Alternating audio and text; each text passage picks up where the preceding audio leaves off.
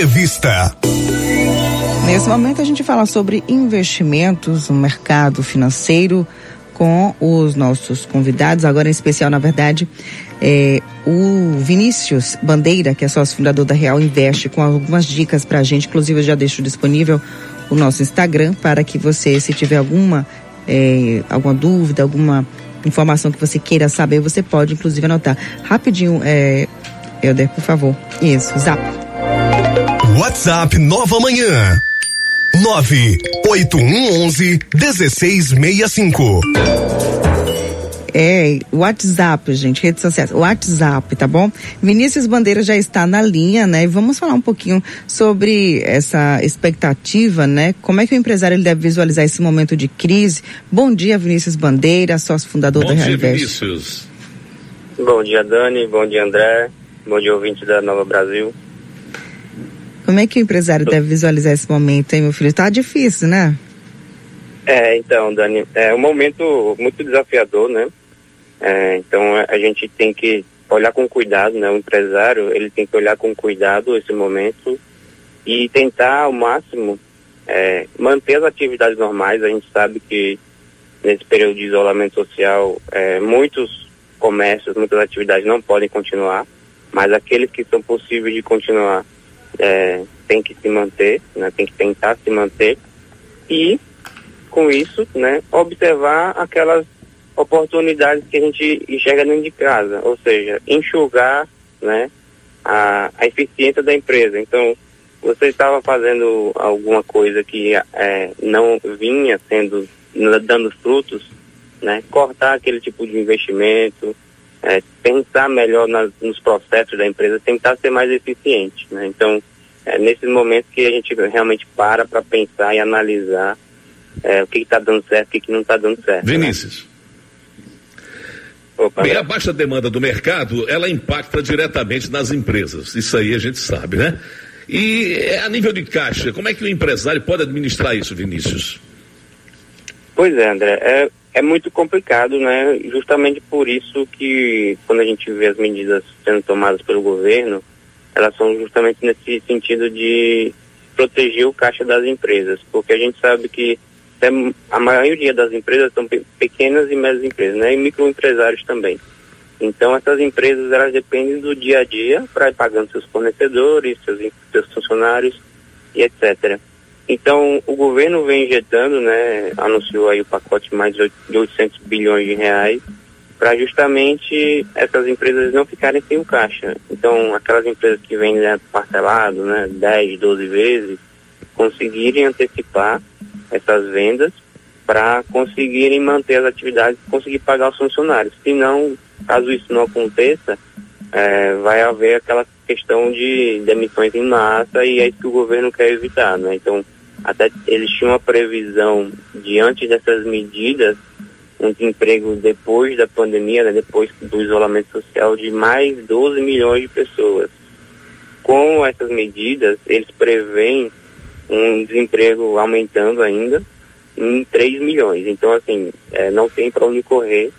Vai, vão haver eh, perdas, né? As, as empresas vão sentir, mas o momento é de segurar a questão de novos investimentos né, nas empresas, de fato, e pensar em não acabar com a cadeia de produção. Né? Então, se você tem, você comprou um produto, continua pagando ele, porque se você não pagar o seu fornecedor, ele não vai pagar o funcionário dele, não vai ter fornecimento, e aí é uma cadeia que é ruim, né? Interessante, né, a gente saber disso. E quais são os segmentos mais impactados com a crise, Vinícius? Olha, Dani, aqueles segmentos que é, estão diretamente ligados com a nossa vida cotidiana, né? Uhum. Vamos dizer assim, coisas que você não, não são produtos. Então, se eu tenho uma loja e eu tenho um estoque, passada essa pandemia, talvez eu consiga me livrar do estoque, talvez eu consiga vender a metade, né? Pelo, pelo preço de custo. Mas se eu estou falando de um serviço, né? Eu, ah, eu vou cortar um cabelo, poxa, eu vou pro salão de beleza. Eu não vou cortar o cabelo duas vezes na semana, né? Se eu Exato. passei dois meses sem cortar o cabelo, eu vou cortar ele uma vez só, ele já está cortado. Então uhum. o cabeleireiro ele perdeu aquele, aquele mês que eu não fui lá cortar o cabelo. Mesma coisa academia, turismo, né, viagem. Então, é, eventos, todos esses, esses serviços que tem uma data, né? Normalmente serviço você não consegue estocar e vender depois, né? É. Então esses são os, os, mais impactados, né? Uhum. E quais, assim, existem empresas, na verdade, que podem lucrar com essa mudança no mercado? Olha, é bem complicado, né? É, o que os economistas e os analistas esperam é que todos tenham perdas, né? Todos vão ter perdas. Agora, uhum. uns podem ter menos do que outros. Por exemplo, a gente vê é, empresas de internet, né? Telecomunicações. Então, todo mundo está precisando de internet, né? Agora, eu estou falando pelo telefone com vocês. Estou aí.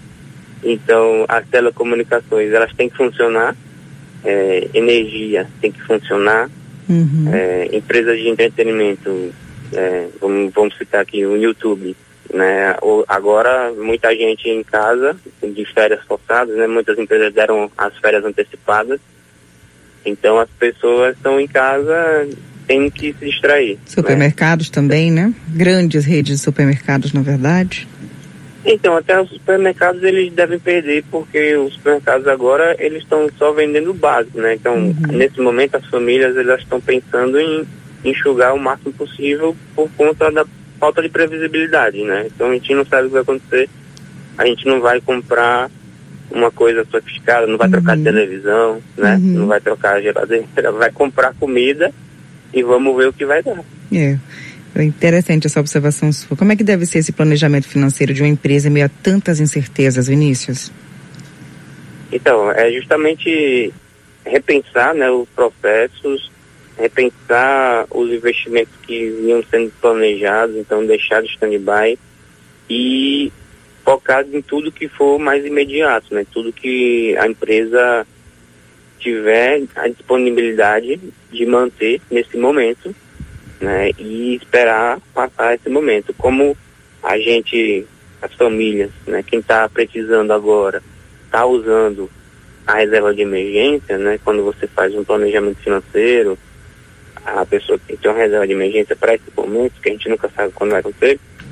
A uhum. empresa que tiver o caixa, né, que tem um caixa que fez um planejamento, que estava preparado para isso, ela vai se dar melhor do que aquela empresa que não tinha né, esse caixa que simplesmente pagava as contas do dia a dia. Então é, é, é bem complicado. Então você tem que ter um planejamento financeiro sempre, né? Tem que estar sempre com ele em dias para você conseguir passar por esses momentos. E até a gente vê, por exemplo, em 2008, quando foi a última grande crise, que era totalmente diferente dessa, mas era uma outra grande crise, é, você tem muitas empresas se reestruturando, muitas fusões, muitas compras de empresas. Então, uhum. empresas que estão melhores compram outras empresas que não conseguem, não conseguem lidar bem com isso. Então, isso vai acontecer, né? E, assim, vai passar por um momento de reformulação mesmo. Por exemplo, é, questão de viagem. Uma empresa que o sócio viaja muito para fazer reuniões. Hoje está todo mundo fazendo reunião no Skype, né, por uhum, conferência, no WhatsApp, no telefone.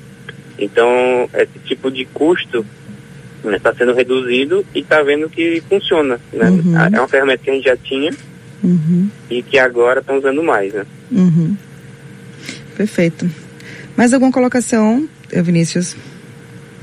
Então, Dani, a, a ideia é, como todo, todos os ministros têm falado, né, a ideia é continuar com os pagamentos, né, não quebrar essa cadeia de pagamentos, porque se você tem funcionários que não estão, não vão pagar, não vão receber ou vão ser demitidos, eles não vão consumir, eles vão ficar desesperados, não vão conseguir passar por essa crise. Então as empresas que conseguirem, obviamente, é, nem todos vão conseguir, uhum. tentar manter o máximo de funcionários possível, uhum. né, tentar acessar essa linha de crédito que a, o governo colocou aí mais de 800 bilhões de reais no, no, no mercado para tentar amenizar essa crise uhum. e repensar os seus investimentos, né, repensar o seu processo, repensar aquela aquele investimento que você estava deixando lá no banco, né? Uhum. Fazer uma coisa um pouquinho mais, mais eficiente, né?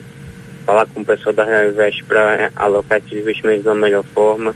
Então, é basicamente isso, né? Esse é o momento da gente parar, organizar a casa e esperar que o, o pior vai passar.